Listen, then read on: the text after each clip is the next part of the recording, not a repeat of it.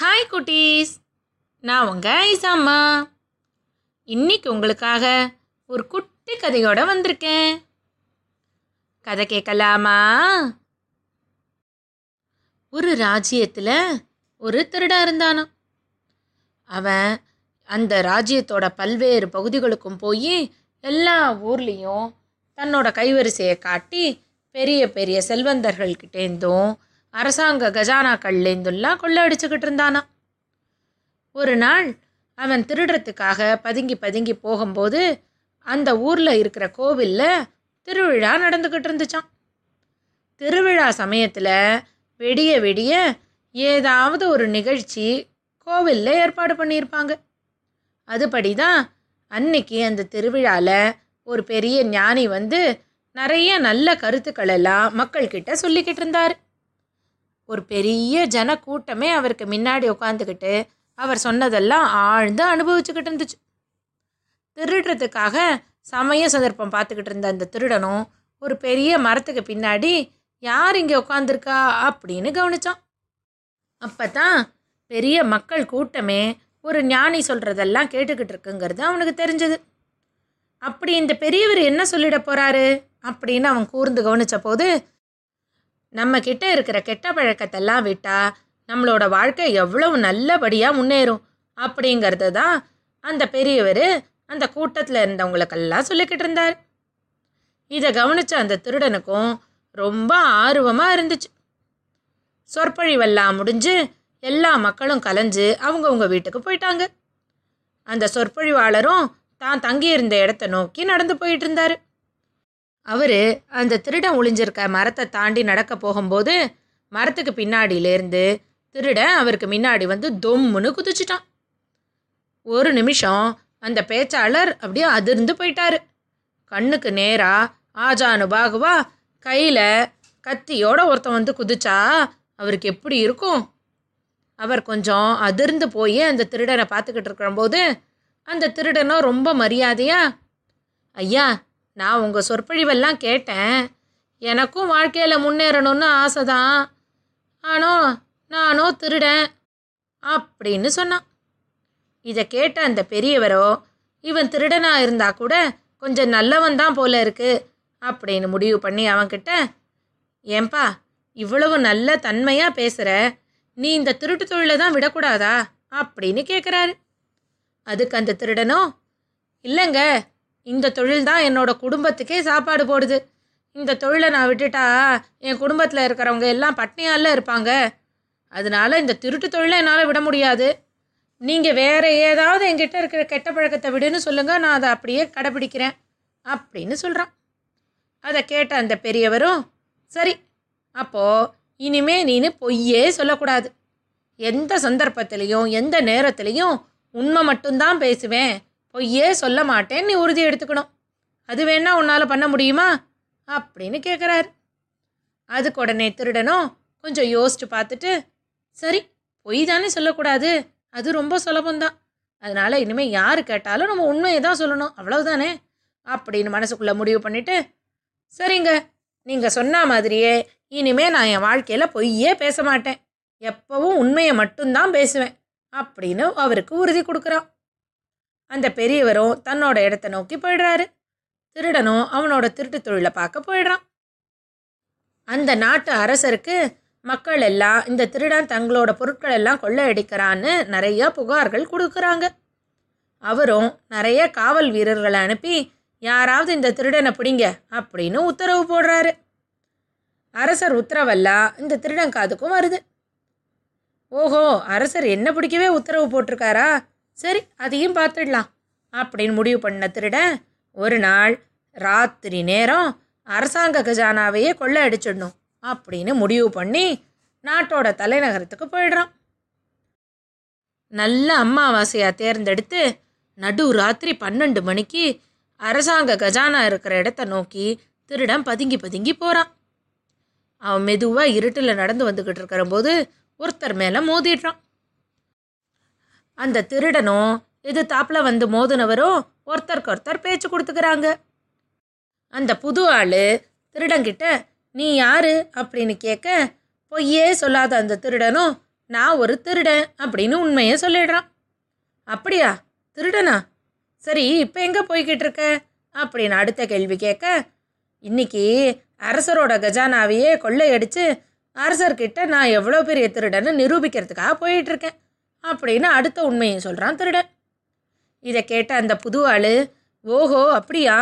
நானும் அரசாங்க கஜானாவை கொள்ளையடிக்க தான் வந்துக்கிட்டு இருக்கேன். நானும் உன் கூட சேர்ந்துக்கிட்டுமா அப்படின்னு கேட்க திருடனும் அந்த புது ஆளை தன்னோட கூட்டாளியாக சேர்த்துக்கிறான். இப்போ திருடனும் அந்த புது கூட்டாளியுமா சேர்ந்து அரசாங்க கஜானா இருக்கிற இடத்த நோக்கி பதுங்கி பதுங்கி போகிறாங்க அந்த கூட்டாளி திருடனுக்கு எங்கெங்கெல்லாம் ரகசிய வழிகள் இருக்குன்னு கூட சொல்லி திருடனை பத்திரமா யார் கண்ணுக்கும் படாமல் அரசாங்க கருவூலத்துக்கே அழைச்சிட்டு போயிடுறான். அங்கே போய் அந்த கருவூலத்தை திறந்தா அங்கே நிறையா பொண்ணும் பொருளும் குவிஞ்சு கிடக்கு. அந்த பொற்குவியலுக்கு மத்தியில் ரொம்ப அலங்கார வேலைப்பாடு அமைஞ்ச ஒரு சின்ன மேஜையும் அதுக்கு மேலே தந்தத்தாலேயே பண்ணின ஒரு அழகான பெட்டியும் இருக்கு. திருடன் நேராக போய் அந்த பெட்டியை திறந்து பார்க்குறான் அந்த பெட்டிக்குள்ளே மூணு கண்ணை பறிக்கிற அளவுக்கு ஜொலிப்போடு இருக்கிற விலமதிப்பில்லாத ரத்தினங்கள் இருக்கு. அதை பார்த்த அந்த திருடன் ஒரு கல்லை எடுத்து தன்னோட கூட்டாளியாக வந்த புது திருடனுக்கு கொடுத்துட்டு தான் ஒரு கல்லை எடுத்துக்கிறான். இன்னொரு கல்லை அந்த பெட்டியிலேயே வச்சு மூடிடுறான். இதை பார்த்த அந்த புது கூட்டாளி ஏன்பா அந்த கல்லையும் நம்ம எடுத்துக்கலாமே? அப்படின்னு கேட்க அதுக்கு திருடனும் இல்லை இல்லை நான் என்னோட திறமையை அரசருக்கு காட்டுறதுக்காகத்தான் இங்கே திருட வந்தேன். இதில் மூணு கற்கள் இருந்ததுனால எனக்கு ஒன்றும் என் கூட கூட்டாளியாக வந்ததுனால உனக்கு ஒன்றும் கொடுத்துட்டேன். மூணாவத அரசரே வச்சுக்கிட்டோம் அப்படின்னு சொல்லிட்டு அந்த திருடனும் அவனோட புது கூட்டாளியுமா வந்த வழியிலேயே யார் கண்ணிலையும் சிக்காமல் வெளியில் போயிடுறாங்க. அடுத்த நாள் காலையில் அரசவை கூடின உடனே மகாராஜா அங்கே இருந்த மந்திரிகளோட ஆலோசனை நடத்திக்கிட்டு இருக்காரு. அப்போ தலைமை அமைச்சர் அந்த அரசவைக்குள்ள ரொம்ப பதட்டத்தோட அரசே அரசேன்னு கத்திக்கிட்டே வராரு. அரசரும் எழுந்திருச்சு நின்று தலைமை அமைச்சரை பார்த்து அமைச்சர் என்னாச்சு? என்ன விஷயம்? ஏன் இப்படி பதறீங்க? அப்படின்னு கேட்க அதுக்கு உடனே அந்த அமைச்சரும் அரசே அந்த திருடன் தன்னோட கைவரிசையை நம்ம கஜானாலையும் காட்டிட்டான். நம்ம கிட்ட இருந்த விலை மதிப்பில்லாத மூணு வத் ரத்ன கற்களையும் காணும். அப்படின்னு சொல்கிறாரு இதை கேட்ட அரசர் என்னது? நம்ம கஜானால இருந்த ரத்ன கற்களை காணுமா? அப்படின்னு கேட்க உடனே அந்த தலைமை அமைச்சரும் ஆமாம் அரசே அங்கே நம்ம வச்சிருந்த தந்த பெட்டியில் எந்த கல்லுமே இல்லை அப்படின்னு உறுதிப்படுத்துகிறாரு அப்போ தளபதி ஒருத்தனை கைது பண்ணிக்கிட்டு வந்து அரசருக்கு முன்னாடி நிறுத்துறாரு.